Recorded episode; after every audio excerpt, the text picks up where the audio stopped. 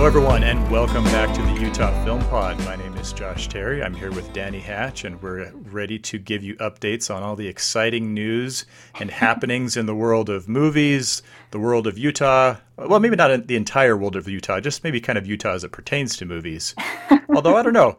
Sometimes it feels like a small world, you know. So it, it, it is it a small world, and and I don't know. I I always feel tempted to want to talk about more than movie stuff on here. So I don't know. It's it's our podcast. I guess we can do what we want, but maybe we should at least try to keep things keep things kind of focused. Keep it on theme. Uh, speaking speaking of focus, how is your uh, how's your semester going?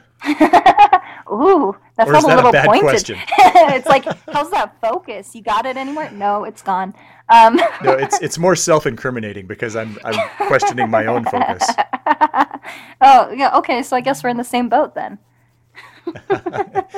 no, I, I've just kind of um, been going to the beat of my own drum this week. I I accidentally skipped a class. I've never done that before, but it's like you know, just by by accident. I- it was it was honestly by accident. Um, and I'm too embarrassed to tell the teacher I was stupid, so I'm just like, oh, this was a deliberate decision, I guess. So um, There you go. There you go. it's uh it's I don't know. It's uh I don't know. I mean, I guess we could always keep returning to this over and over again, but the idea that keeps popping up for me is just isn't this pandemic over yet? Like can we just be I know. you know, and I'm such an uh, impatient person, so like that side of it has been pretty bad on on my part. I, I know I should be better about that, and, and I've learned a lot about patience. Mostly that I, I'm not a person with it, but like right. Right. you know, it's. I, I think we'll get there. I, I think what's hard is that a substantial part of my life has returned to its previous routine, and so the parts that haven't seem annoying. Does that it make needs sense? to catch up. Yeah, Right, right. that makes sense. um, because there are just you know we, we I mean we all have different parts of our life functionally you know school and work and you know and and church and family and friends and even like grocery shopping right because grocery shopping has been kind of a focal point of okay well you know do you have to wear masks do you have to do this and and so when when certain things have really just kind of gone back to normal a long time ago like even gosh even a year ago now. Yeah, but then but then other things you know because we we got uh, instructions and I, I don't know if you saw the same thing but we got instructions for oh okay well if you have a certain number of students who have tested positive that you need to shift your classes online. And so just kind of with continuing stuff like that but anyway. Yeah. yeah, that might not be relevant to include it when we already have an hour and a half long discussion about Valentine's movies to plug in. So, oh, no, that's going to be super exciting. So we're going to kind of speed along through all this stuff. right. One thing that continues to be different this year is the Sundance Film Festival, which just wrapped up. Um, but of course, like we mentioned last time, it was kind of at last minute switch to being a virtual Right. viewing experience, which was such a bummer. Like, you know, I I, know. I, love being there with the crowds and everything, right? Like, I, I want to be walking around Park City and picking and choosing all these different films. Yeah, it's it's kind of become an, an expectation, I guess, because I, I I've done it for so, for so many years that this time of year I expect to be walking around Park City, you know, and and packing in with lots of people from out of town watching these movies, and it's it's weird to not do that. But um, we do have the awards now, and uh, just a few that there's been a lot of buzz around, and um, hopefully we'll be seeing those coming to um, more local theaters and streaming services in upcoming months. Um, first was Nanny. For a documentary, we have The Exiles, and the festival favorite award was Navalny. And um, so, yeah, be on the lookout for those ones. so that is, that is kind of one of the fun things about being in Utah is that you know these these big Sundance movies because there there are so many. In fact, that's that was always one of the things that that I found funny and frustrating at the same time was that there is this overload of movies. Like there's just no way you're going to cover everything, and so. Mm-hmm. What either there's always kind of this question of okay, am I going to find the good ones or am I going to get stuck with you know? Because I would have years where there was I think it was 2016 I only saw about you know 10, 12 movies, but they were all just good, and I just I felt like I would my batting average was awesome that year. and then the next year it was the exact opposite, where I just seemed to pick out every dud available, and so so it's kind of fun in Utah to be in the situation where you have them all kind of present and right there early in the year, but then the same movies will just kind of start, you know, certainly the, the best ones will start floating to the surface. Mm-hmm. Like you say, uh, either, you know, a lot of times they'll turn up at the, you know, the, the Broadway or the Tower or, yeah. Or uh, you know, and so, some of them will come to more kind of mainstream, you know, like the megaplex theaters and stuff. But uh, but yeah, increasingly streaming services. I mean, I remember all kinds of there were there were some where the festival wasn't even over and they were already a Netflix production, you know, and mm-hmm. and Amazon Prime and all this kind of thing. So yeah, there are well, even new streaming services that are just dedicated to independent film. Like you know, yeah. just it's totally different landscape for sure. It is. It is with with pros and cons that I don't know. Maybe we'll it's easy an easy discussion. Yeah, to go on to, to go on to. There's a lot to think about there. Yeah, but in the meantime, we do have a lot of new films, those mainstream kind of ones, and uh, that's right. We we have some interesting ones coming up. Of course, now that we've given it that big exciting introduction. Now I'm going to have to say nasty things about the big movie that came out last weekend, uh, which is just I don't know. I'm going to start to develop develop a reputation because it seems like we're always covering these these crap movies. Um, yeah. So no, but uh, so okay, Moonfall uh, just. Uh, plummeted into theaters, I guess, last weekend might be the way. Maybe that's the best way to phrase it. Crashed um, in. Oh, oh, oh dear. Well, you know, I I can't say I'm I'm hugely surprised at the results here because I I kind of I don't know. There was I was excited to see this movie because the concept sounded really cool and the concept is really cool.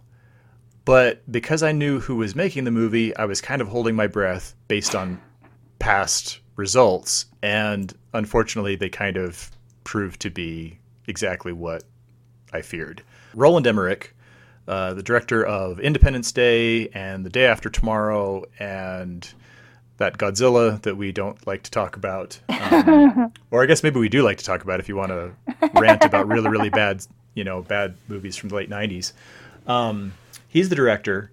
And and just like I say, I mean, he directed Independence Day. He also directed uh, Stargate, and so there's some really good, you know, movies on his resume but just kind of increasingly there's it just hasn't really gone very well mm-hmm. and and so the, the sum total of of you know my my my summary of Moonfall is that it is a really kind of a fun, cool concept, but it just comes off like it was executed by a twelve year old, and not in a good way. You know, like it it wants to be smart enough to appear intelligent but doesn't mm. succeed. Um, it has whimsical, kind of dumb elements that are supposed to make things light and fun, like Independence Day, but doesn't yeah. pull that off. So it's kind of stuck in the middle where it's it's too dumb to take seriously, but not smart enough, and just I don't know. It's it's not smart sci-fi it's not dumb fun sci-fi like independence day and so you're just kind of oh, okay it's very frustrating because i'm watching you know okay so well let me back up a little bit the premise is that the moon gets knocked out of its orbit and winds up on on kind of a an orbital collision course with the earth. So it's not like heading in a straight line towards the earth. It's just its orbit is continuing to draw it closer and closer to the earth. And so you know all kinds of environmental and ecological craziness ensues. And, and the threat is that the closer the moon gets it's going to start breaking apart and showering us with you know asteroids and, and debris and stuff. And it's going to be the end of all humanity. Um, and so it's kind of a cool concept you know and, and it, i don't think it would be too hard to present that in a in an intelligent way but it needlessly I don't know. It's it's campy and dumb without being fun, and there are just way too many characters.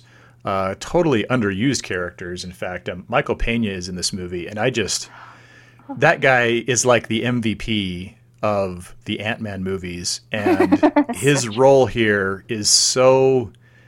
It's like why you could have plugged any guy into that role, and he could have said those lines and just been completely functional. Why on earth would you take somebody like Michael Pena and put him in here and have him do nothing? Mm. Because it's just you know not not that he has to be this crazy funny guy every time, but there's just like nothing. I don't know. I don't like, know. give Maybe- him something. Yeah, yeah. Yeah. Um, you've got all kinds of. Di- it's it's another one of those kind of things. I mean, it's it's similar to Independence Day in that you have uh, kind of a, a broad cast that has you know three or four different simultaneous stories and plots, but they're covered so quickly.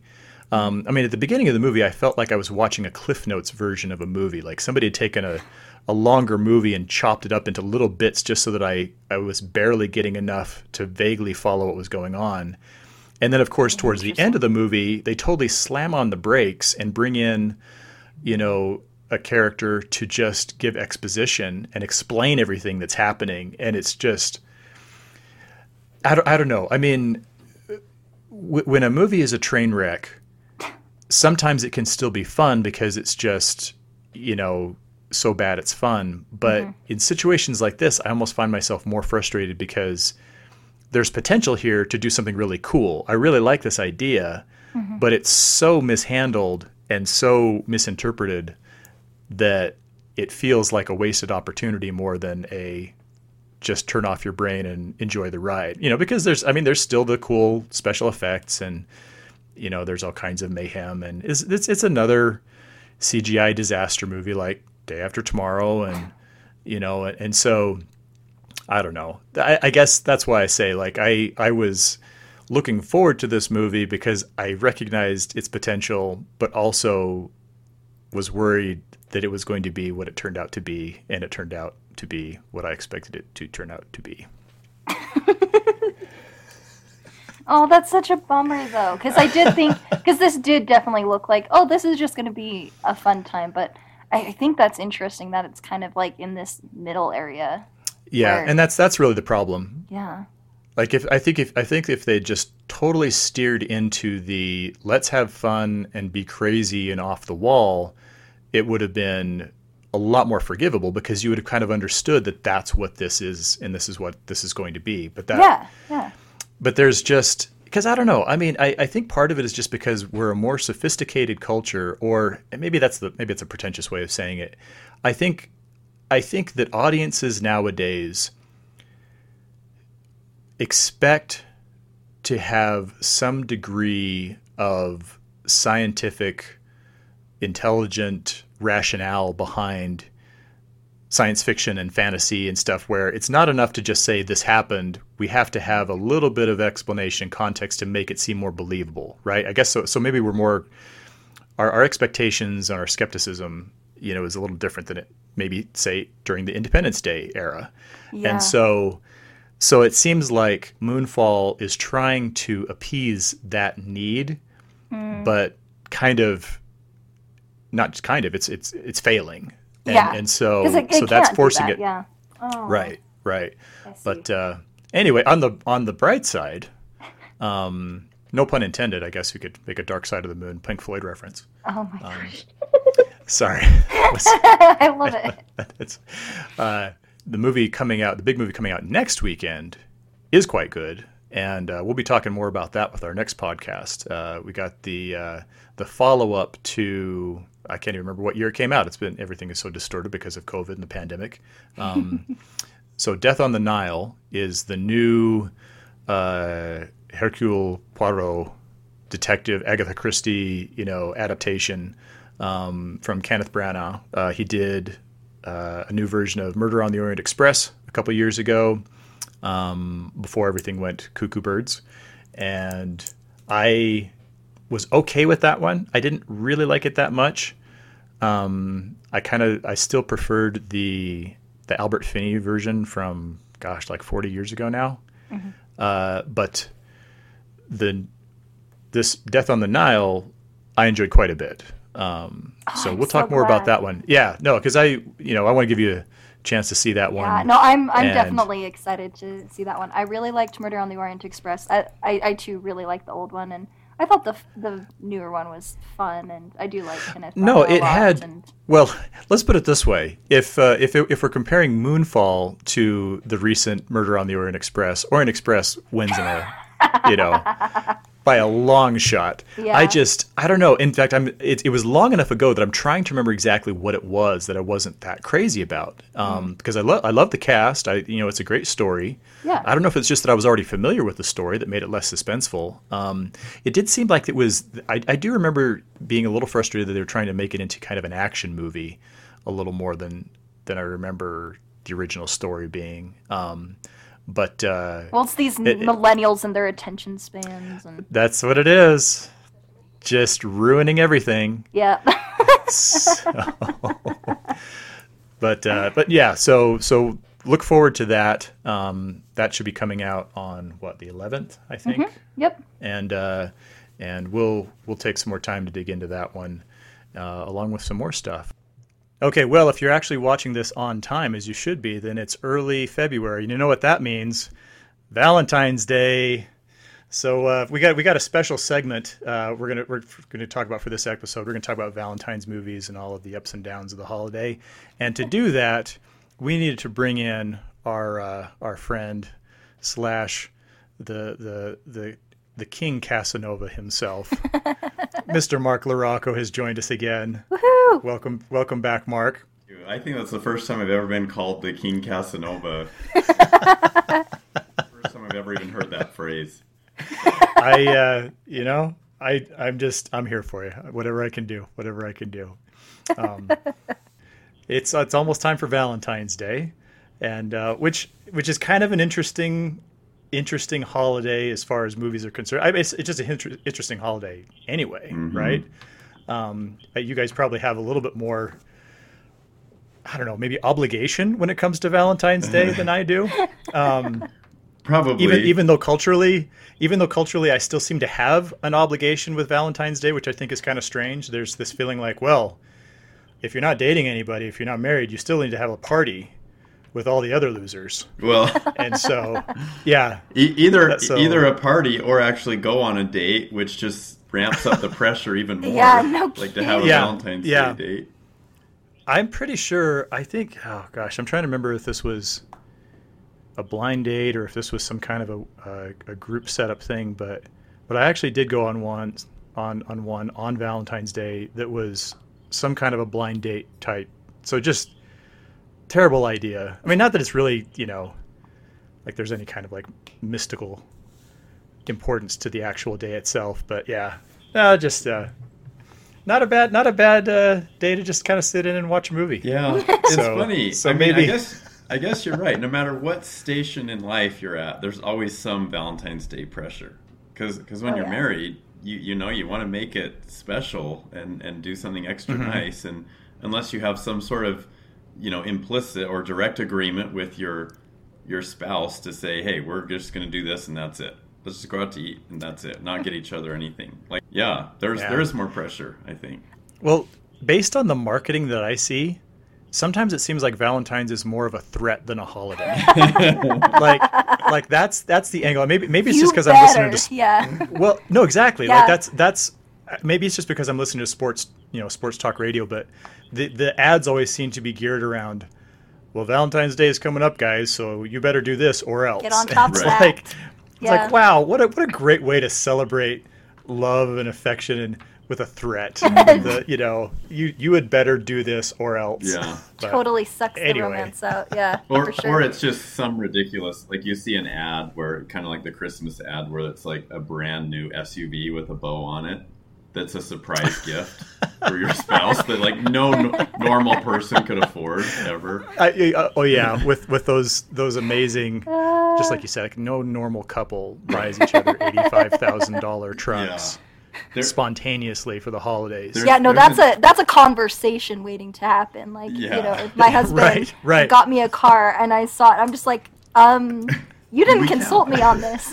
right. There, there's an SNL skit about that. You should watch. Oh. Sounds good. Yeah. And I, I'm thinking about this pressure thing too, and I think it's just you know, right at the start of our lives too, because the most pressure I've ever felt around Valentine's Day was getting that perfect candy to put in all the little mailboxes for all the kids in my elementary school oh, class. Oh, No. because I wanted to be the cool kid with like good notes, but it couldn't be like too romantic because like you know boys have cooties. you don't want to send the wrong message, right? exactly. So it Yeah. has to be like So yeah. So did you make your own Valentine's boxes? Is was that still because that was the tradition when I was growing up was like Me too. it w- I mean the candy was great, but it, the the bigger deal was how am I going to you know what what brilliant concoction I gonna am I, am I going to come up with?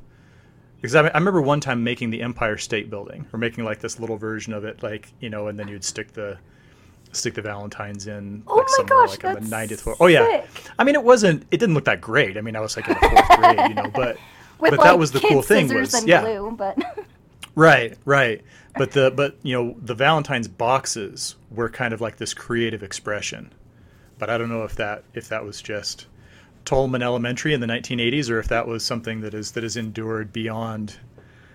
that's the problem with my my generation you know with my youth we we depend so much on technology that it's just stifled our uh crea- creation That's right. side, I guess so. so it's just I guess so. no um i think my siblings had a time or two i yeah i, I don't know why that wasn't a craft idea. I don't know. Maybe it's because it would have been too much of a popularity contest. It's like oh this person's got a really cool box. We gotta slip some extra Yeah. little notes Well, you know these something. these days we're competing on social media for for our prowess and for our you know our superiority. So yeah. okay, well how, how about let's let's steer the conversation back sorry. to lest lest we go too far. Because I'm suddenly having all of these Valentine's Day flashbacks from elementary school. I'm thinking, I don't know that I want to go down that road. Josh is right starting to like twitch in his seat. Just It's like, oh, well, maybe this is why I hate Valentine's Day. Now I think of it. childhood trauma. Um, okay, so so here's here's a question for us. Here's an appropriate question for us. What constitutes a Valentine's movie? Like if you're if you're gonna pull out a movie for for Valentine's Day, what's what I mean? Does it have to be? Well, I mean, the first thing. Go ahead. Yeah, the first thing is just a romantic comedy, right? Okay. Like, I mean, a, a movie that's supposed to be kind of light and fun. Uh, I guess it doesn't have to be a romantic comedy. There's other romantic dramas, you know. So either one, I think, Mhm. applies. But you know, a, a movie where there's a meet cute with two attractive people who somehow just cannot find love and have never been able to, you know, maybe until they get together, and uh, and then like you know, hopefully by the end, through all the machinations of the plot, that they somehow Once once escape. somebody takes their glasses off, right and takes out their ponytail, she's all that. Yeah, yeah. That I mean, it's funny how. Um, do you remember the movie uh, Monsters Ball with Halle Berry? And how I didn't see it, but I know what. It, yeah, yeah, it's a great movie, but she's supposed to be like this down on her luck, you know, single mom that's not struggling, you know, and all this kind of stuff. Yeah. And and poor and and you know Jim Gaffigan jokes like, well, she's really pretty. I mean, she's she could be a model. Maybe get some headshots together and get a job. You know, like Yeah, yeah. Okay, so so the the the the thread though, the constant thread, Mark, you're saying is that it needs to be romantic to some degree. Whether it's whether it's a comedy, whether it's Yes. a drama, yeah, it does. I think it, Dan- I think Danny, it does. do you- yeah. yeah. I mean, honestly, that that probably sums it up. Really, um, I just think it's kind of in the same realm as when we were talking about Christmas movies. How you know they're it, it takes place during a certain time, and and I'm just thinking about it with all these commercials, how they turn into these threats, right? And um, with movies, I think they kind of put that romance back in. So theaters are probably you know almost as busy on Valentine's Day as they are around Christmas, right? Like it's you know the, you you have to have all your romance movies. Like you got to go see a movie, and um, so I, I think a lot of it's kind of the the release date, maybe. Okay. Um, yeah, where it's like maybe unlike Christmas, where it's like a Christmas movie needs to take place around Christmas time. a Valentine's movie doesn't need to take place around Valentine's Day, but I think it needs to be released um, to audiences around that time so that everyone kind of associates it like, oh yeah, this romantic movie, and I saw it with um, my my spouse or my boyfriend, my girlfriend, and um, we didn't really pay much attention to the movie, but uh, you know, like that kind Right, of right. association with it. Yeah. Well, because one of one of the things that I've wondered and, and have thought about is, you know, I, I think a lot of this comes down to who the audience or who the movie is trying to please in terms of audience. And and this this is kind of how I get to this get to this point. Because I know that there are a lot of times where where where people will kind of dismiss any kind of romantic movie as a quote unquote chick flick, right? And, and and it's kind of this disparaging. It's like ah, you know, I don't, I don't. That's that's so good. And and what I've what I feel is that romantic comedies are in kind of a different category. One of the things that I've noticed is that romantic comedies, even if it seems like they are generally aimed at more of a female audience, there's still elements there that try to appeal to the male demographic as well, right? So it's kind of like kind of like with with Pixar where the kids love it, but the adults there's something for them too. Hmm. And with romantic comedies, it seems like there's an effort to to give the guys some laughs as well, so that because the, the idea is that oh well they're going to be dragged along to see these movies, so we, let's let's help help them to enjoy it as well. Whereas something that I would consider more of kind of the you know the, the stereotypical chick flick thing would be that's a movie that has no interest in appealing to men whatsoever, and it's exclusively for a female audience, unapologetically, and so so it's you know that one would be like really hard as the guy to go to because you wouldn't have anything really to hold on to. Does that make sense? No, that makes total sense. Is, is, is that brutally sexist of me? no, because I really do like a lot of romantic comedies. Yeah. And so Yeah. so whenever I've thought whenever I've heard somebody kind of refer to a romantic comedy as a chick flick, it's like, well, no, because I kind of like those movies, and that's that's not weird, right? I mean, there's there's some genuinely, you know, appealing appealing stuff here, and so so I kind of thought, oh, well, I wonder if you know maybe they're thinking more of movies that that really just don't target a male audience at all. And like that's that's going to be a little bit more exclusive, whereas the romantic comedies are trying to be a little bit more universal, or maybe just overthinking this, which is you know entirely possible. No, I, I think it's great because you know um, now that I have two gentlemen here with me, because this whole holiday is catering to me. I'd say one and a So- half at best. so um, I'm, I'm I'll just you know rely on on you guys to help clarify. I'll like present something. It's like oh no, that's just catering to you. It's like oh no, I enjoy that as well. So that'll be a good Yeah. I- judge there. Yeah, I wonder because I I think that romantic comedies could fall under the you know the category of, of chick flicks, um, but chick flicks would even be broader in some sense. I look at movies that, for for example, a chick flick doesn't have to be a comedy. It could be a serious movie. It could be a dramatic movie. Um, and I think, well, what are some movies that seem to be marketed really exclusively or primarily toward women, and just probably the average man does not have much interest in it? And it would be something like Sisterhood of the Traveling Pants, or um, S- Steel Magnolias, maybe, or Beaches, like movies maybe where there's there's a lot of female characters. Predator. yeah. No, but think about movies where like there's mostly female characters, maybe four or five, and maybe one supporting male character, and uh, you know, a lot of those I think really are chick flicks. But then you think of movies like, say, The Notebook, which is not a romantic comedy, but it's like a romantic drama, but it seems to be like something that more women would like, maybe a lot more women would like than men. You know. Yeah, no, I- and and because now I've never actually seen the Notebook. I've heard of many many things about it. Just so I'm accurate here, the Notebook is a Nicholas Sparks adaptation, right? right It's like and I, I haven't seen it either but i've i've read it i've actually listened to the audiobook and i, I did love it i thought it was great um, but I, I haven't seen the movie so I haven't seen it either. we all not. Really? Oh wow! We can't speak on the So- notebook. I was going to say we're we are totally qualified to talk about because no because the the thing I was going to point out, Mark, which exactly what you were alluding to is that when when I think of something that I would classify as more of kind of like a, a exclusive female chick flick type of thing, the Nicholas Sparks movies come to mind because I in uh, because I've had to review several of them and not a single one appeals to me at all. Like there's nothing in there that's trying to connect with with with me as the guy and and to to kind of appreciate like the guy's perspective. Like those movies are targeted 100% at women you know unapologetically You know, I wonder And- with that if part of why it's like it is totally not for a guy is because like the guy is just going to be like perfect and like no flaws and he does all these Mhm. unrealistic things and he's just you know supportive of this girl who's a who's a mess just like every other girl in the audience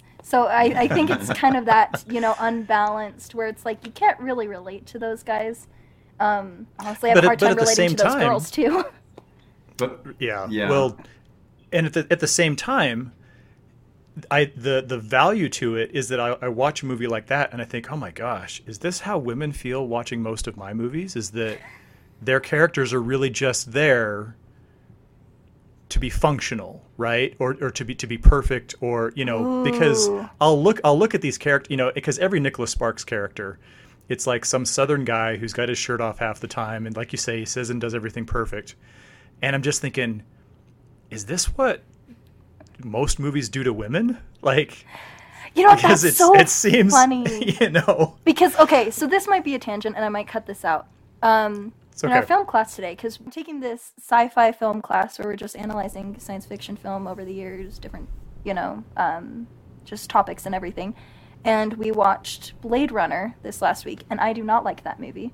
Um, though I do Okay. think you know it has a lot of great cinematography, a lot of great effects. It's very, very, very stylish. I find the movie um, boring at best, but then uncomfortable at worst because of how it portrays the women in that movie. It's just Uh-huh. really uncomfortable to watch. So I do think there is something there. And we were talking about that with sci- science fiction, where it's like mostly caters to men, right?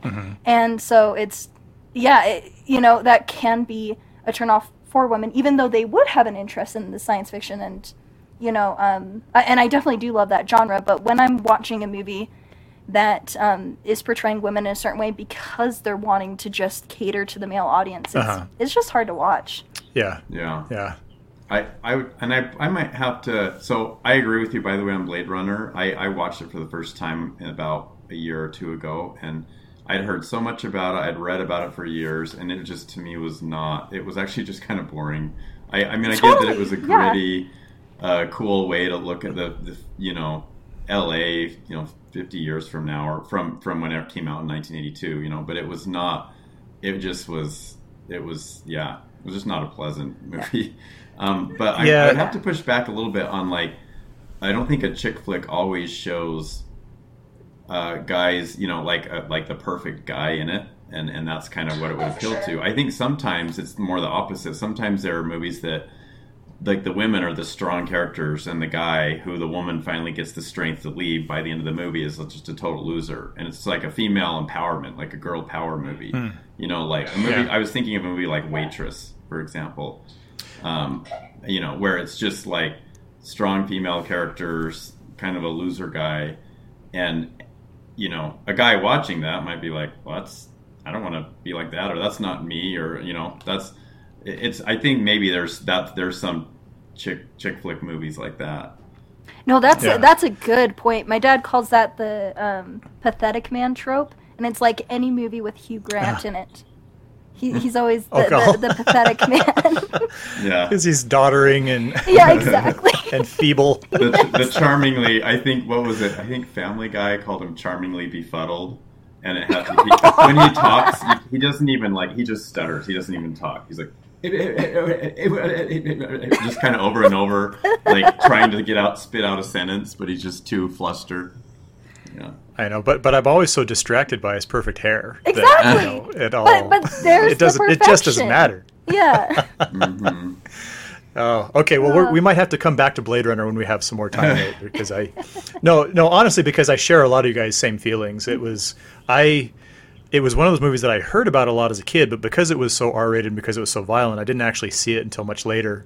And and when I did, like I just kind of Danny, almost exactly what you said was like I loved how it looked. Like that world was amazing, Mm-hmm. and, and but it almost some sometimes I'll see a movie, and there was gosh, there was a, a Hugh Jackman one like a year ago that was a perfect example of this, where I love the world and just wish that I got to see a different story from that same world mm. because whatever story they chose or whatever movie they made just because the Blade Runner like the movie was it was good but it almost felt a little anticlimactic to me Oh based gosh, on what yeah. what else yeah I, I will say though, I've watched the movie multiple times, mostly because I just want to introduce people to it, so then they can watch the sequel, which was amazing. It took all the great things of Oh, like yeah. the world building and everything, but it was actually an interesting story, and it Yeah, didn't oh, make yeah. me feel uncomfortable. So one of the things is I was also considering as we were as I was kind of prepping for this episode was does the romantic theme or or plot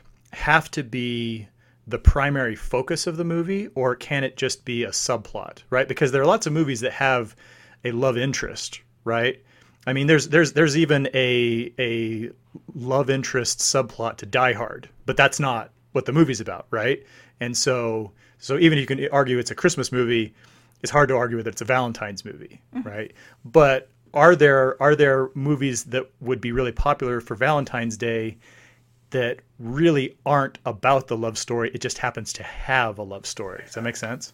Yeah.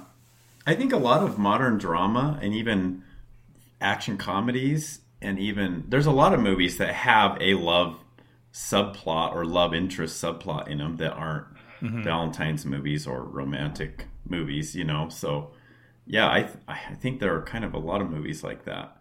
Um, because I think that Hollywood, like studio execs, that's one of their formulas. One of the things that they think they need to draw in the female. I mean, we'll just say it like the female audience is if they think that there's a potential for a, you know, a love story or a love interest in a movie. Yeah.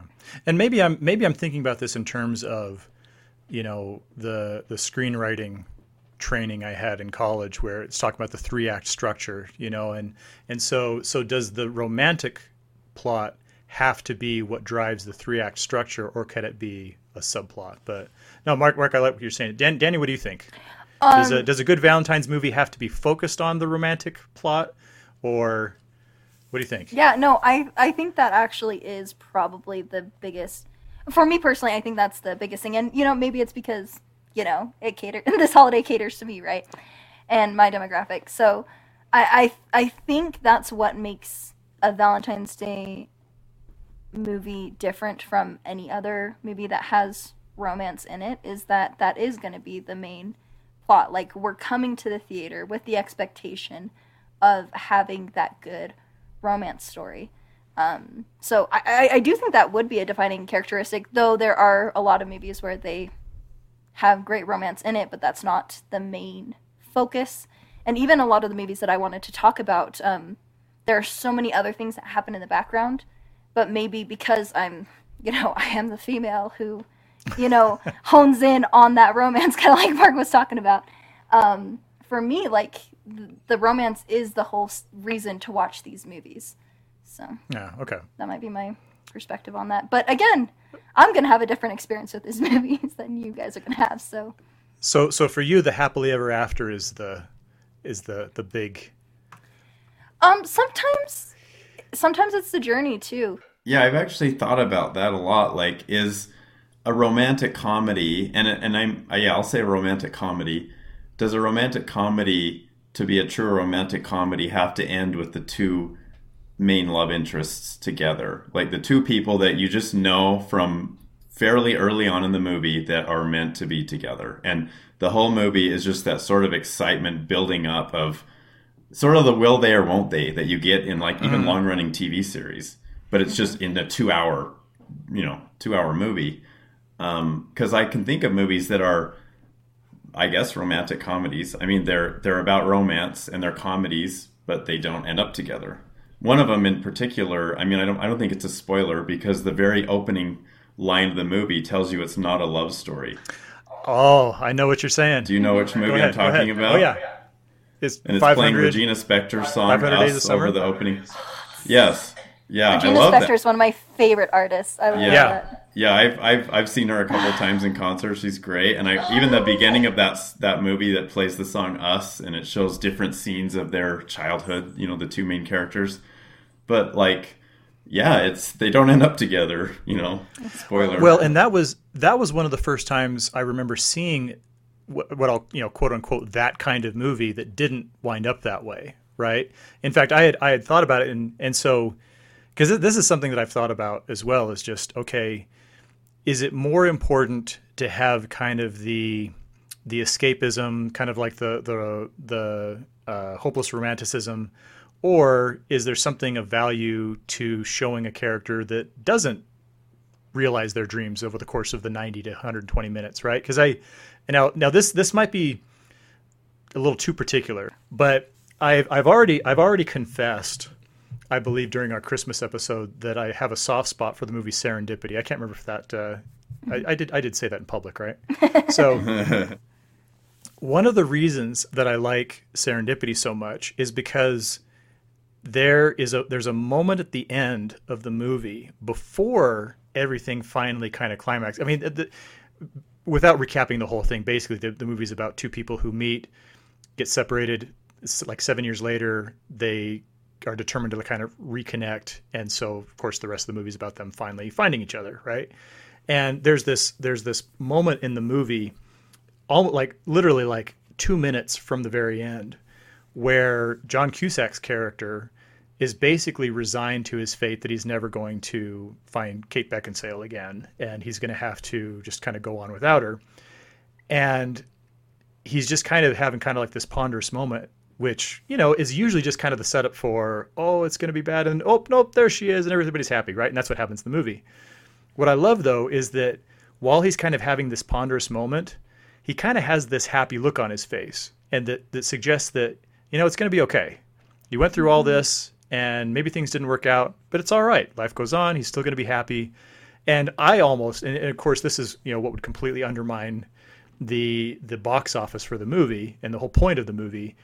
I think that they could have ended the movie right there, right? If it was just from his point of view, they could have ended with him lying in that ice skating rink in Central Park with the snow coming down, happily realizing that life's going to be okay, even if you know he doesn't find this girl. And for that, that's one of the reasons I've always kind of loved this movie is because it feels like it has a more meaningful and hopeful message. Though, even though at the end they eventually do get together and it's all you know, because she she shows up at the ice rink and everything's all happy, happy, joy, joy. And but I just appreciated the fact that he showed kind of like perspective and wisdom and happiness before she even showed up, and I thought that was cool. I love that point because I would say, um, no, they need to end up together unless there's kind of this. It, it's still a satisfying ending. So that's why I like 500 Days of Summer because like y- you feel good about the end. You, you're like you're okay with them not ending up together because it makes sense. And so um, as you were talking about that, I just think of um, these movies that I got really into by um, his name is Ritesh Batra. Um, he did The Lunchbox and um, a whole bunch of other movies where it's like it almost seems like there's no romance in it whatsoever because like in The Lunchbox specifically, the characters are never actually in the same room together. They're all it's the whole relationship is over these notes. And in the end, you're all like you're still left wondering like are they going to end up together and you kind of don't know and it still works because as the viewer like whichever ending you found satisfying and happy like that's what they had. And it just it's a very satisfying experience. So i think it needs to you know it, it's okay to have just the journey there as long as you know you as the viewer feel good about where the relationship stands at the end. And so that's why I think for the most part we want them to end up together because that's going to make us most happy, right? Unless we Yeah. see throughout the journey. Um, La La Land was also a great example, right? Where it's like Oh, right. you got to see the whole journey and then see where they end up, and it's like you know what, I'm okay with that. That's good. So, unless you disagree with me on that, sorry. Did I ever tell you guys about my La La Land theory? What? no. that it that that La La Land exists in the same universe as that thing you do? Oh. Because when uh, Emma Stone's character gets married, Oh, yeah. I she gets married to the drummer from that thing you do who stays behind in Los Angeles at the end of the movie to become a musician. And so, I mean, granted, there's like four decades of you know time that's that's eclipsed, but I, I in my mind it's kind of like, oh yeah, he stays behind and eventually marries Emma Stone after things don't work out. My with, mind is blown. I, re- I remember that was the same actor. I remember even pointing that out Yeah. to my wife because I just don't see him a lot. But I didn't think of those as being in the same universe. Those movies. That's Yeah. that's funny. Well, like like I said, I mean, it's like forty, you know, because one happens in the '60s and the other one happens, you know, like five years ago. So, but I don't know. Yeah, I remember that first moment when you see them together, like in that, you know, in their domestic life, and you're and you're just like, oh, thought she was going to be with Sebastian, you know, like, but then, but it's a really a great ending. And the other thing I love about that is the, um,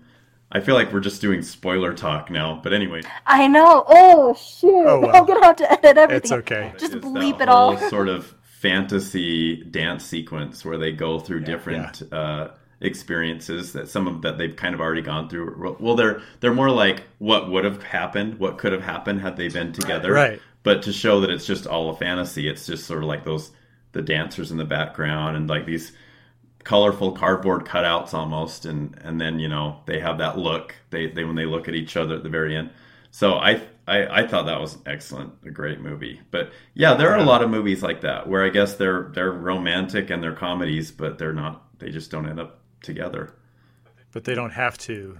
They don't have to be happily ever after, at least with each other. And Yeah. and that's and that's almost the better option. Like you you realize like this would be their happily ever after. This one. Yeah. Yeah. Nice.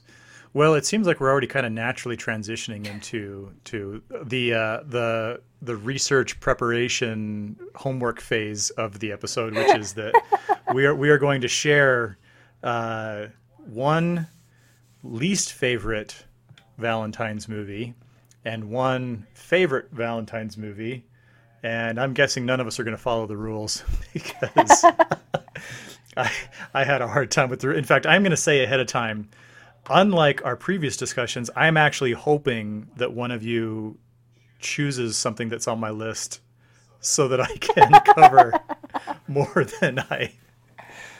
Yeah, this was this was a challenging one, but uh, Yeah. so I thought, okay, so let's let's go ahead and let's let's share some of our least favorite Valentine's movies so that we can end on a good note and and pitch some of our favorites. Who wants to who wants to go first? Can avoid eye contact. D- Dan, yeah. Da- Danny, since you know being being Valentine's and all, should we defer to? to- should we be gentlemen? And- Ladies first. Sounds good. Um, no, Josh, I am totally feeling you there because, like, I was trying to think like most favorite and least favorite, like rom com or something like that, or like you know chick flick Yeah. because you know I gotta represent, and Sure. um, and and it's just so hard because I feel like a lot of those movies just kind of are at the same level for me, where it's like I I enjoy them and I'll watch them, but there's nothing that I'll rave about, but there's also nothing I'll really complain about either. Um, so I feel like my my picks are very like outliers, kind of Okay. in a way, but they're definitely movies where it's like these movies are probably going to pop up around this time, and um, here are the ones you should watch. Here are ones you shouldn't. So for what you shouldn't, um, this movie kind of represents just what I don't want to see in a romance movie. It's it doesn't have that satisfying ending. Um, it's all built on an affair, which makes me not like the protagonist, and it is Ah. the English Patient. Um, okay. Which I mean, you know, it's won so many awards, and like I mean, it's it's got a great cast. Um, mostly, I just don't like the fact that Colin Firth was done dirty because no one no one can do that to to my Colin Firth. So, um, but it's just like you know, even though it's cinematic, it's beautiful. I love the era. I just I think you know a war movie um, with that backdrop, like it was it was beautiful, sure, but like the story of it just again, it was like one of those movies that made me feel uncomfortable, and I don't like anybody, and I just want it to be over. So, don't watch this movie. It is it is interesting how movies that you know w- when they violate some kind of an ethical Oh, totally. type of you know where it's just like I don't care how well acted this is, how well written it is, how beautiful it looks. I don't like these people. Yeah. You know, uh, for you know, um, the reason I'm laughing though is because I've so I've never actually seen The English Patient, but I've seen the episode of Seinfeld where Right. Elaine, where Elaine goes to the English Patient with her friends who are just in tears, and she hates the movie. and she's like, "Why don't you just die?" Because I guess like I guess like the main character is like he's dying, right? We And can't so do more just spoilers. forever. We've already hit our spoiler quota. But you're, you've already told people not to go see this. oh, that's true. Okay, So- so, here's what happens in but, extreme yeah. detail. Yeah. Okay, Mark, what do you think? yeah, I, it's funny. I was, I don't. This is bad, but when you were talking, I was thinking the same thing as Josh because Elaine has that boss that's, uh, you know, he's like he's almost indignant that Elaine doesn't like the English patient, right? Like, Peterman. Peterman, Elaine, get in the car. We're going to see the English patient. You know, like Yes. Going to see it right now. yeah, and it's it is. I, I remember seeing it too, and I was around. I was probably around 19, 20. I mean, and I I didn't really love it either, and I had such high expectations of it because it won Best Picture in '96. It won a lot of Oscars. You know, director, all all the big ones, um, over a bunch of good movies like Jerry Maguire and which I guess is another rom com type movie and uh, The Shine and Secrets and Lies and some of those movies that came out that year, and it was just the big movie, and it was just yeah, it was kind of boring and you know too sad, and uh, I yeah, the main character you really can't see him very well because of his he's you know he's been burned in a fire and he's covered with bandages, but yeah, it's it's pretty tragic. and not in a good way. Not the good kind of tragic, and yeah. No, I just figured this is a movie that might pop up where it's like, oh, this will be super romantic, and it's like, if it's not, you're not gonna find it here. It's no, Yeah, yeah. no. Okay, Mark, how about you? So my answer is, and, and it's going to be, a, I'll, I'll give you a broad answer, but I'll give you a specific answer too. And um, I, I, first of all, I think it's possible to have a bad Valentine's Day movie if we're going to define it as a what you should watch for Valentine's Day. Like, let's say you're taking a date to a movie or your spouse, and you want to have a nice time and have a feel good ending. Any movie where they just they don't end up together um, is kind of my general answer. That would just be a bad Valentine's Day movie. Let's say that you were dating and, and or you wanted, you know, it was one of your first dates with somebody, and you go out and you watch a movie and you expect it, especially if it kind of leads you on, like it's that kind of a movie, but then they don't end up together. That would just be a bad theater experience. like the one, like the one with, oh my gosh. So, oh, what was what was the one? It's oh, the actress from Game of Thrones, and she was in the Terminator sequel. oh, Emilia Clarke, Emilia me, Clarke. me before Me you. before you. Me Before You. I love that hated that movie. movie because the end, like, I loved it for ninety five percent of it until that stupid ending. I know. which killed it. I know. Which totally killed it. So for me, my my specific one is called the breakup. Um, Oh yeah, okay. Because I mean, and I'm not spoiling anything, right? It's in the title, so it's not a spoiler. It's in the title, and the whole movie is just Vince Vaughn and Jennifer Aniston fighting. And there's funny moments. I mean, there's some funny jokes, and they both have good, you know, comic chops. But you just know where it's heading, and you're like, we're gonna get there, right? Like they're they're just not gonna end up getting together again, and and then you really don't want them to, because of all the fighting, you know, like what good would they would Yeah. they do? So, and I I saw that, um, yeah, a few years ago. Like I, you know, I didn't see in the theater or anything, and and I guess too, if I just could add a few others, like going back to Danny's point, um, I like a lot of Woody Allen movies. I have seen quite a few of them, but I just can't see any of them really being a good Valentine's Day movie. So many of them are about adultery. He's obsessed with affairs and adultery. So I, I mean, even good movies like Hannah and her sisters, I don't, I just don't think that's a good Valentine's movie. Um, Annie Hall, I mean, maybe Annie Hall would be the the exception. No, that, that's an interesting point because his movies are all about relationships, but they're not necessarily romantic. Yeah, they're they're about relationship, but they're not. Yeah, they're not like romantic, feel good type movies about relationships. I mean, they're introspective and they're they're actually Uh-huh. pretty insightful. Some of them, um, maybe kind of you know hard hitting and also often funny, but just not good for like if you want to have a good time, you know, Valentine's date movie. And that's the thing. I love relationship movies, but I didn't even like consider that for this because like for Valentine's Day, yeah, you just want that like you want all the good stuff with the relationship, right? You don't want the fights like you said with the breakup. Right. You don't want like all like gross stuff or like things that conflict with your morals or like anything mm. that's like kind of a deeper level, but yeah, no, that's uh, uh, that's that's Yeah. a good broad one, yeah. You want characters Okay. to do the right thing. I think we we really want that in Yeah. movies, and as I think it's one of the reasons. And even though it's not, I mean, why like say Casablanca just endures for decades and decades. You know, because you see characters that, despite how hard it may be, making those right choice, and it may not be like the choice of two people being together that you may want them to see together, but like these Woody Allen movies and, and a lot of other movies, they almost it's almost like he tries to force you to root for the affair or the the uh, yeah yeah I don't know Yeah, no, that's a good point. Okay, so so my my initial instinct was to go with a movie called Somewhere in Time. I don't know if you, either of you guys have heard of this. Dude, I have thoughts about this one.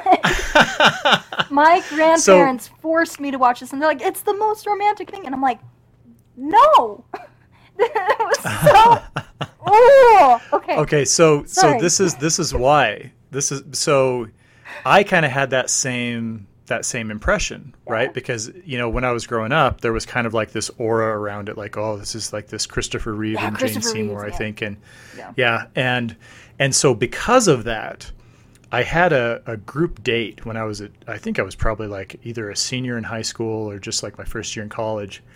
And and I thought, oh well, I'm gonna get this movie because that's gonna score me some points.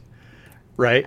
Thinking that it's like this great romantic swooning movie that's gonna set the mood and all this. And instead it was we just laughed at it because the, the plot so bad.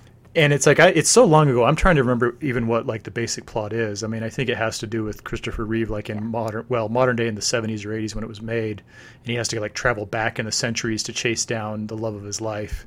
And he you know, thinks played- himself into the past with yeah, the power and, of his mind.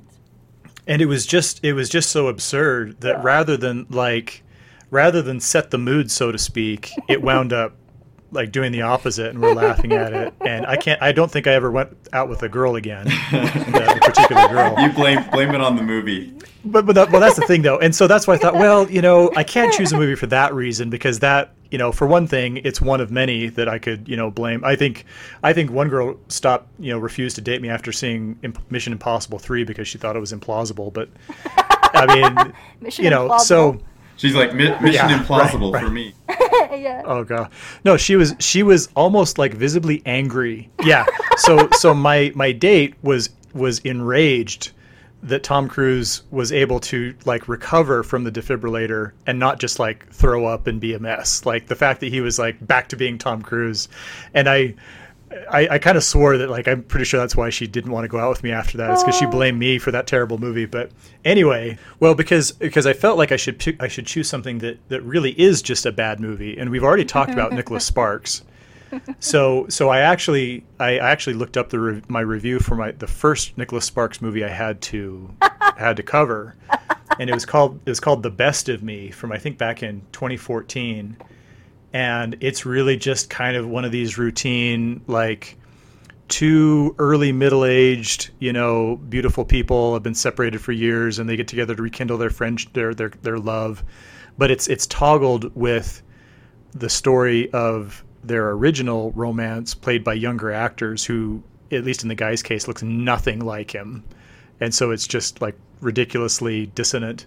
Um, but since i cut out the review i thought i'd read the first I, i'm going to read my opening to get to, to capture my distaste for this movie it says Imagine someone pulled a drain plug on a majestic mountain lake. At first, you wouldn't notice anything amiss save for a low gurgle echoing from deep under the water. But as the water line dropped, exposing the soggy shore, your heart would drop, and by the time the lake vanished away, leaving sludge and long forgotten trash and desperate fish flopping around gasping for life, you'd realize the tragedy before you.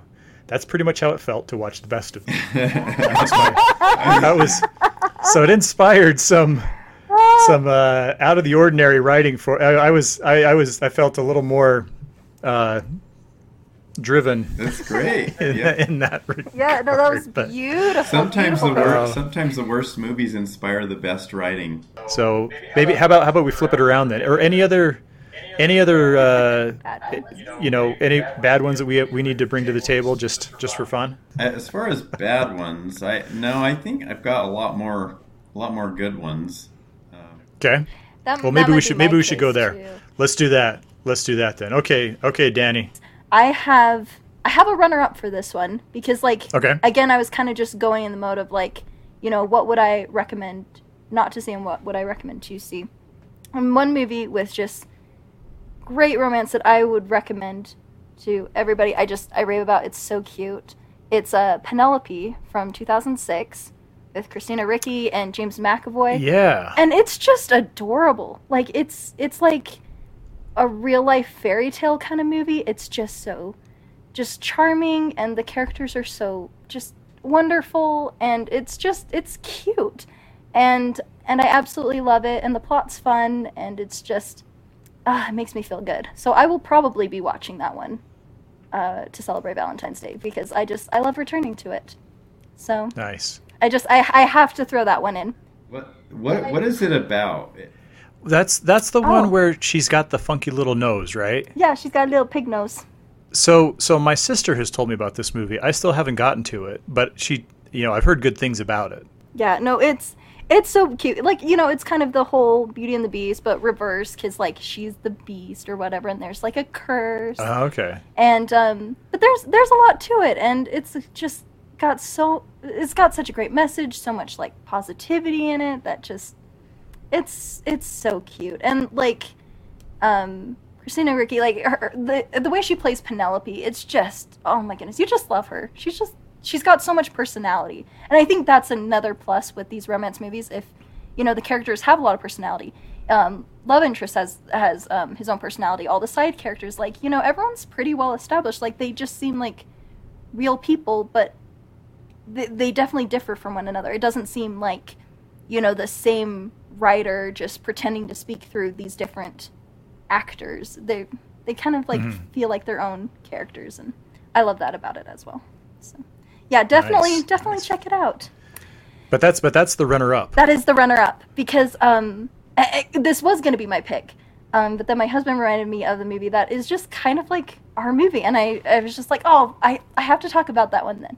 And it's um, About Time Oh, nice. from 2013 with Domhnall Gleeson and Rachel McAdams. And it's kind of, again, it's kind of like that hybrid where it, it's sort of science fictiony with like he can time travel and stuff like that. And, um, and it's just, it, it's, it's so, and maybe this kind of ties back into our conversation about, you know, relationships and analyzing that where, you know, you're, you're seeing this man and, um, and his relationship with Mary, Rachel McAdams' character, and just kind of seeing the timeline of that and how what what's dating like, what's marriage like, what's you know starting your family like, and just kind of like following that. And um, the romance is definitely just it, it's wonderful.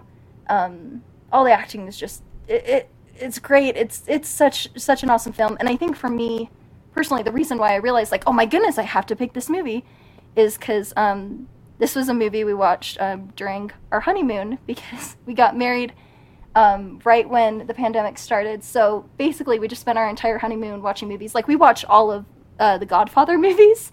You know, that was you know just super romantic. Romantic. But like, yeah. So so we were watching Because these- my, my mind is automatically going to the scene in the middle of the first one when, like, right after Michael gets married in Italy, his wife gets blown up. yeah. More spoilers. Wow, I'm gonna have to put in all sorts of warnings for this um, episode. No, totally. But so we were just we were watching all these movies just to kind of like get on the same page of like, oh, you know, I really like these ones. I've never seen it, and so we just we binge watched so many movies, and this was the last one that we watched, and it just felt like, you know, talk about satisfying endings. Like that just felt like such a great way to feel really excited about starting out our marriage together and it's a movie we talk about a lot we revisit and it's just yeah it's another one of those just feel good romance movies. So. Nice, nice. I, and I, I have seen that one, and I fully endorse your choice. Thank you. even even if only because it features one of my favorite actors, um, and I can I still to this day can't. I'm not sure if I'm going to mispronounce his last name. Bill Nighy, who plays Oh, uh, Gleeson's he's dad. So good. that guy, So good. you could st- you could stick him in anything, and it would become a good movie. we need just him in the like Nicholas I- Sparks movies. There that we go. will save them. Okay, Mark.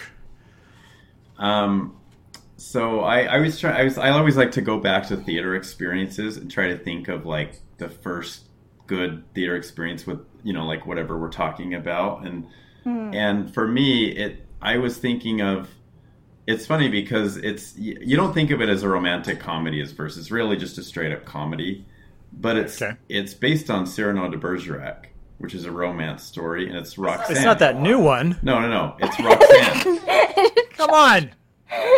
I have made it clear that that movie sucks. Oh, I'm still waiting for that one. I'm so with excited. Peter Dinklage. I'm talking about the Roxanne, I think from around 1987 with um, Steve Martin. And I, I probably, and I don't know, maybe I had, and you know, I was like 10, but that was probably the first like romantic comedy I saw in a theater, or, or, Yeah. or if it wasn't, it was you know the second or third. But, and I just remember it being hilarious, and but also there was sort of that whole kind of love story that w- that drives the plot of of like you know um, him being the, the Steve Martin character, you know, helping this other guy uh, to to woo the, the the you know the female love interest in the movie, and there's a lot of comedy in the movie that's mined from those scenes, but also just Steve Martin scenes, even when he's not doing you know the love whispering or whatever you want to call it, um, being sort of like a the, a ghost poet, but he. Um, so like that was funny. It was a great movie, and you know, it kind of also introduced me to Steve Martin early on, who's just you know comic genius and and not really known for, for romantic comedies. You know, I mean that that was probably more like Tom Hanks in the in the you know late Yeah. '80s and early '90s. Yeah. Well, now I'm I'm trying to think of another movie where Steve Martin played any kind of a romantic lead. Yeah, I I don't. There's there's got to be out there. 'cause he's been in a ton of stuff, but not you know. He got a good smooch at the end of uh, Three Amigos. Well, that's that's Does what I mean count? though. Is like you know, well, and then I mean he was the dad and Father of the Bride, Right. so he was you Yeah. know the married, but like that's not that's not a romantic lead part. That's yeah. Well, and what what's interesting is I'm thinking about that, and I'm thinking, gosh, you know, I I would never think to try to pair up Steve Martin and Daryl Hannah, but it's a good movie. You know, like that's that's not like kind of an odd- oh, it's like oh yeah, there's that's going to be a you know perfect match. But no, that that was a good one. I haven't seen that one in a long time, but that was a good That one. was great, and it, and then just to kind of go along with the theater theater theme, because they did have a big effect on me. And it was a few years later, maybe seven or eight years later, was while you were sleeping. Yeah. Um, first first Sandra Bullock movie I ever saw, and you know, and it's just such a great plot. Like right at the beginning, you know what happens to Peter Gallagher, and then and then you know Bill Pullman steps in and and he's funny and charming, and you just you, you'd hope they're getting together, you know, that they get together, and it was it was great. It was that was that was another one that just to me is sort of like a classic, near perfect romantic comedy. Um, and uh, and then there's there's have you guys seen Return to Me? Yeah. Oh yeah, with, with have Minnie. Driver and uh, uh, David Duchovny. yeah, Fox Mulder. Yeah, Fox Mulder. Yeah. There's another one that I like. I've always been partial to that. That one had a lot of funny supporting characters in it too. Right. That's right. Oh yeah. It was Carroll O'Connor's last movie, and so you know, it's one of those movies where you you start to identify even with other characters who want like like there's there's a bunch of older people in the movie who are supporting the you know a younger person like Minnie Driver and they want to see her happy and they want to see her have mm-hmm. Love and so you're kind of like rooting for her just like her you know surrogate father figures in the movie and it was that was a that was a funny one and of course it has the big twist i mean i'm not going to spoil it Yeah. because we haven't spoiled any movies in this podcast We have a strict rule. strict no spoiler rule um, maybe you should put a spoiler warning at the beginning of this you you know One That might be a good idea. Percent. Oh well, I my was gonna say because because IQ does the same thing where where you have the um, like Walter Matthau plays um, uh, Albert Einstein. And, and there's kind of like the, the, the doddering, adorable old men who are kind of the court, like the Greek chorus in the back Right, of yeah. the action, trying to, you know, get. Uh, in that case, was was Meg Ryan and uh, Tim Robbins, right, for IQ. I think But, it was uh, Kevin Kline, wasn't it? Oh, maybe it was Tim. no, Robbins. that was French Kiss. That was French Kiss. Oh, Kiss. you're right. Yeah. Uh, believe it or not, I am pretty well versed in the romantic comedies of the 1990s. As uh, Yeah, more as than we're me. About to surprised, find out. Yeah. Shouldn't have yeah. questioned you. just just make sure you learn your lesson, Mark. okay, yeah, no, that's I. While you were sleeping, and about time, and Roxanne. These these are some good ones. Um, I am glad that we've some that uh, Mark. I think it was you who mentioned Casablanca, right? That one, because I was really thinking hard about, you know, like it's Casablanca is one of those movies that it's hard to pick against because it's so good, but it also kind of seems like saying that, you know, Citizen Kane's your favorite movie of all time. It's like, yeah, Yeah. whatever, right, sure, okay. Um, but but Casablanca, I'm gonna I'm gonna give that a very very honorable mention. Um, and and unfortunately, I was I was hoping that you guys would pick one of the two that I was torn on, and neither of you did. So so thanks a lot for that. You're left on your own. So, so now I'm officially going to have to cheat and uh, and do a two for, uh, because I I was so torn on these on these two movies, and they're actually interconnected. They, so so there is kind of an, an interesting connection between these two movies, um, and and they actually also kind of plug into the discussion we were having earlier as far as you know what role the plot has to have in or like whether the romantic element has to be a sub uh, the main plot or the subplot or whatever anyway um i think that i'm ultimately going to go with joe versus the volcano as my recommendation what? um, yeah, exactly. and I'm guessing that most people listening to this will go, huh? What's that? Um, so, Joe versus the Volcano is a brilliant, adorable movie. Uh, I want to say it came out in about 1990. Um, uh, John Patrick Shanley is the director, and he the the story. So it's Tom Hanks is a guy who is just kind of at a dead end job. You know, it's it's like really really like I mean, it's, it sounds a little crude. This isn't a really crude movie, but he, he works at a company that, that builds anal probes. like it's like for like medical devices, and it's just like for colonoscopies and stuff. So, which is just kind of imagine why I haven't symbolic of like how, how miserable his life. oh, don't you know? Don't don't let that deter you. Um, so so he is miserable, and he goes to the doctor and gets diag- He's he's also a hypochondriac, and he gets diagnosed with what's called a brain cloud, and and so he's he's told that he only has like like a month or two to live, and he's like, oh, finally I know what's wrong. Is I, I have a brain cloud and I'm gonna die, and and so in the midst of his uh, his, his kind of sadness, Lloyd Bridges recruits him to go on this mission into the South Pacific and jump into a volcano to sacrifice himself on behalf of this this island uh, full of villagers who, if they don't, if there's not a sacrifice in the volcano, the volcano will go off and will destroy their homes and all this kind of thing. It's it's very kind of zany and kind of offbeat. If you if you watch it, it'll make a lot more sense than what I'm describing. And so, as Tom Hanks is making this journey to the island, he meets three different women, all of which are played by Meg Ryan. So she plays three different roles in this movie. And the crux of the plot is about him kind of overcoming his his depression and kind of the things that are holding him back and decide you know kind of deciding that live, life is worth living and of course getting together with the third version of Meg Ryan who is the the right girl and and so it's the first of the movies that Meg Ryan and Tom Hanks were in together because everybody kind of thinks of oh well, Sleepless in Seattle Yeah. and you know and You've Got Mail. But they were actually together in Joe versus the Volcano before any of those. And and given that I had kind of like a 10 to 15 year crush on Meg Ryan that that kind of put this one pretty close to the top of my list. Um, and really, and that's that's why I say is like because you could kind of say that the movie is mostly about Tom Hanks' kind of redemption, but the romance is such a central part of it mm-hmm. that I think that that it would qualify. Um, and it's just, I don't know, like like I say, when I when I describe it, I, I don't capture kind of like the joyous quirkiness of it because it's it's very much kind of like a fairy tale type kind of tone and execution and stuff.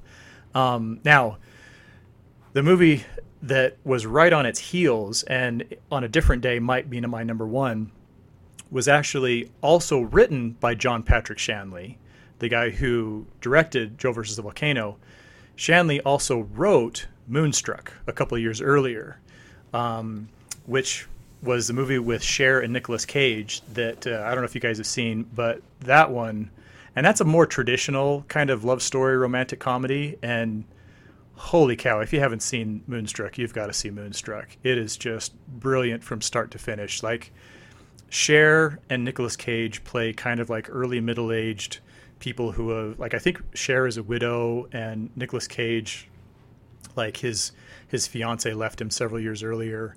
And Cher is actually engaged to Nicolas Cage's brother, and so she goes to invite him to their wedding, and they kind of fall in love with each other, and it's kind of like this whirlwind, crazy romance that is just I don't know, it's it's awesome. Like either one of those movies, if you like that kind of stuff at all, you have to see them. You absolutely have to see them, and because they have like the same same writer, um, Norman Jewison is the director for uh, Moonstruck, and he has done some other just awesome, awesome movies. Um, if you haven't gotten into his stuff, but yeah, so so just by a nose, no pun intended to Roxanne. I'm gonna I'm gonna go with Joe versus the volcano for my for my recommendation, but uh, Moonstruck should make it a nice double bill. It's, those are great choices. I, I actually I love both of those, and I, I remember seeing uh, Joe versus the volcano was a theater movie for me, and it yeah. was so it was just so different. It was just so unusual. Yeah. Like and and there was kind of that sense of doom, like, you know, the the from once he makes that decision or he accepts the proposal to go to the volcano, you're just kind of wondering, like, gosh, are they really gonna kill off Tom Hanks? And so I mean it's an interesting movie. It's it is funny yeah. and I didn't realize till you said that it was directed by John Patrick Shanley because the only yeah. I, he he wrote Doubt. He wrote one of my favorite plays.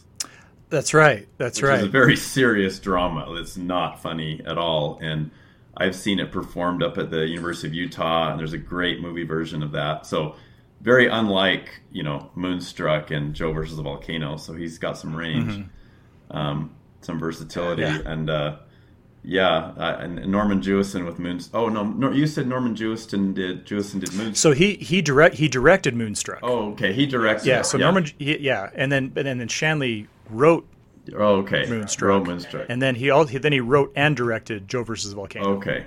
Yeah, I, Norman Jewison has had a pretty long career too. I think he did Fiddler on the Roof. He did. He well, he did a lot of. He actually came and spoke um, to my so my screenwriting class at the University of Utah went to a little presentation of his. He was just on campus, and it happened to be the same night as our class and and I had heard his name, but I had no idea like how many movies he had done. He did. Uh, he also did Jesus Christ Superstar. Uh, he did The Russians Are Coming. The Russians Are Coming. Um, he did uh, In the Heat of the Night. Uh, Sidney Poitier, who just you know just passed away. Um, yeah, he did that. That was the Best Picture winner in 1967. He didn't win the directing Oscar, but he he he directed that movie that won Best Picture. Yeah, no, he's well, and then and this one I thought was really really funny, just just kind of as a modern twist. He did a movie in the early '90s called Only You, that had uh, Robert Downey Jr. and oh my gosh, now I'm losing her name. Uh, oh, it was the uh, best supporting actress Marisa Tomei for Marisa Tomei, and so which I thought was interesting because the two of them were the romantic leads in that movie, and then they were again together in the Spider-Man movies because it's like Tony Stark and oh. and Tom Holland's you know true. Aunt uh, Aunt May. Aunt May, yeah, and so especially because like he's hitting on her, you know, he's uh-huh. kind of flirting with her the first time he goes to recruit him in Civil War and stuff. So I just thought, oh man, I didn't even realize that. That's kind of funny, but you know, It's a uh, oh the oh the tangled webs we weave. Well, the, oh, and that was a pun. That was a pun. I didn't even mean. yeah, that. good job. Well, I, Yay. I, I did have. Can we do some honorable mentions really fast? Sure, sure. I said, th- I named three movies, but I, I have a few more that were that I I like just as much as those other ones. Um, Silver Linings Playbook, That Okay. one is so good. so funny, so good, and it's it's more about two imperfect, you know, kind of broken people oh, that have pretty serious issues that get together and I think one of the one of my favorite scenes of the movie is when they're you know, and it starts out with the guy that you don't even realize at first how how like kind of mentally ill he is, you know, and when mm-hmm. he's leaving from the the facility that he's in and he doesn't take the medication he's supposed to. But like he meets uh, Jennifer Lawrence character at the dinner and they start hitting it off by talking about the pills they, they take, like the medication for medications they've taken. And it's just Nice. so funny because everybody else at the table just doesn't really know what to say, you know. Uh, There's a lot of great, great scenes in that movie. so good. I love the whole Nice. idea of like you know, who's actually crazy because I feel like we all feel crazy to some degree, and so it makes it oddly relatable, even if you know we haven't had those dinner conversations about the pills we've taken, and you know, it's just Yeah. yeah, no, it's that one's super super fun. I'm such a Bradley Cooper fan, so I- I'm I'm glad he's on the list there. Bradley Cooper was my far and away my favorite thing in Licorice Pizza. Oh, It okay. was just last. Oh my gosh, his to- his cameo so in that, his supporting role is brilliant. Um, have either of you guys seen Before We Go? the, a movie called Before We A Go. movie, yeah. This is Oh. this isn't me saying Before We Go. Oh, okay. no, it's no. There's Chris there's a movie. Yes. So so Chris Evans directed a little movie, and I mean little Oh, movie. Like this is just like a cast of two. Um, he and Alice Eve are are the leads in this movie, and basically what happens is she I think she loses her wallet or some something happens and she's kind of stranded at the subway station. And so she's kind of stuck in the city and she can't get out. And she's actually she's either married or engaged to somebody else. And Chris Evans just plays this this friendly guy who tries to help her out. And they just kind of wind up spending this evening trying to kind of get her home. And it's this and you know, and maybe maybe it's not the best I don't know, it's it's really interesting because typically in that kind of situation you want them to get together because they're the two leads that you have spent the time getting to know and, and all this kind of thing. But there's also kind of like this this is more of kind of a mature adult type thing where it's like you know it's not just about them getting together. Two people can you know have a real friendship and i don't know it's it's really it's a really unique and i think he just did it a few years ago. So he did it in the midst Yeah. of all of this all this marvel stuff. But uh that's a that's a cool little one Yeah. That's so cool. Speaking of the engagement thing, uh, something funny that came to mind when you guys both brought up your two picks uh, with While You're Sleeping and Moonstruck. There's kind of this theme of being engaged to the brother that I think is kind of Oh. a funny trope. Yeah, that's right, Which that's is, right. Which is really funny because we kind of established early on it's like, ooh, the affairs and the like adultery and stuff like that. But there's something about like the engagement to the brother that's kind of a funny trope. I don't know because it made me start thinking of um, Yeah. Dan in real life. oh my gosh Right? yes That's so funny. Yeah, when you said engaged to that's it's a good one Dan in real life is the, is Yeah. that exact thing. Although I don't know if they're engaged, but they're dating. Well, I think he proposes to her during. Yeah, yeah. Now, um, I actually was able a few years ago. I was able to interview the director. His son, Lucas Hedges, has has done some really incredible stuff, and his son was actually in the movie. He was. Oh, is he the guy that's in like Manchester by the Sea? And Yeah. oh yeah, I like him. Uh, yeah, Oh. Talk about movies to not watch on Valentine's Day. Uh, Manchester by the Sea. Don't watch that one either. It's a great movie, but oh my goodness, that broke my heart. that movie was so emotional for me. Even the next morning, I was trying to explain it like this plot point that I really loved to my wife, and I was actually crying trying to tell her about the movie. So Lucas Hedges was also in this movie called Ben is Back um, with Julia Roberts, and he plays a, uh, a drug addict who uh, is able to get out of his rehab and comes home for Christmas.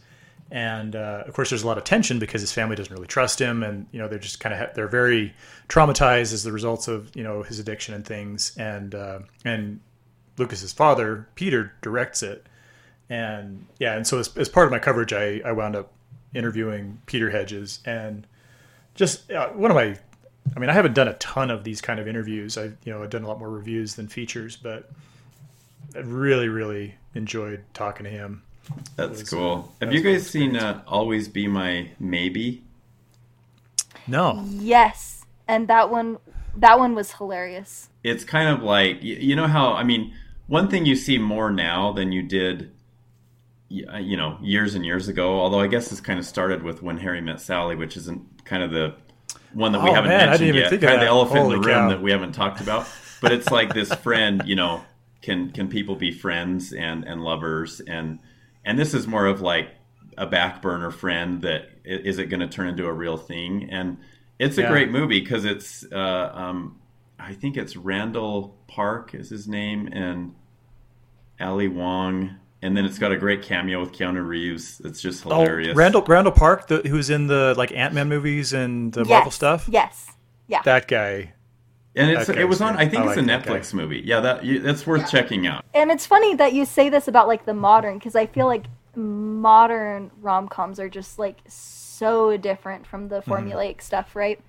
And um, as you were talking about that, and I'm thinking about Keanu Reeves in um, Always Be My Maybe. Like, um, I was thinking Destination Wedding. I don't know if you guys saw that one. Oh, that sounds vaguely that familiar. movie was hilarious. So if if you like the Always Be My Maybe, it's about um two miserable narcissistic wedding guests who like have these uncomfortable relationships with the bride and groom, but like they have to be there and it's this destination wedding and they're kind of like stuck together just being miserable with each other and it's just it's so funny.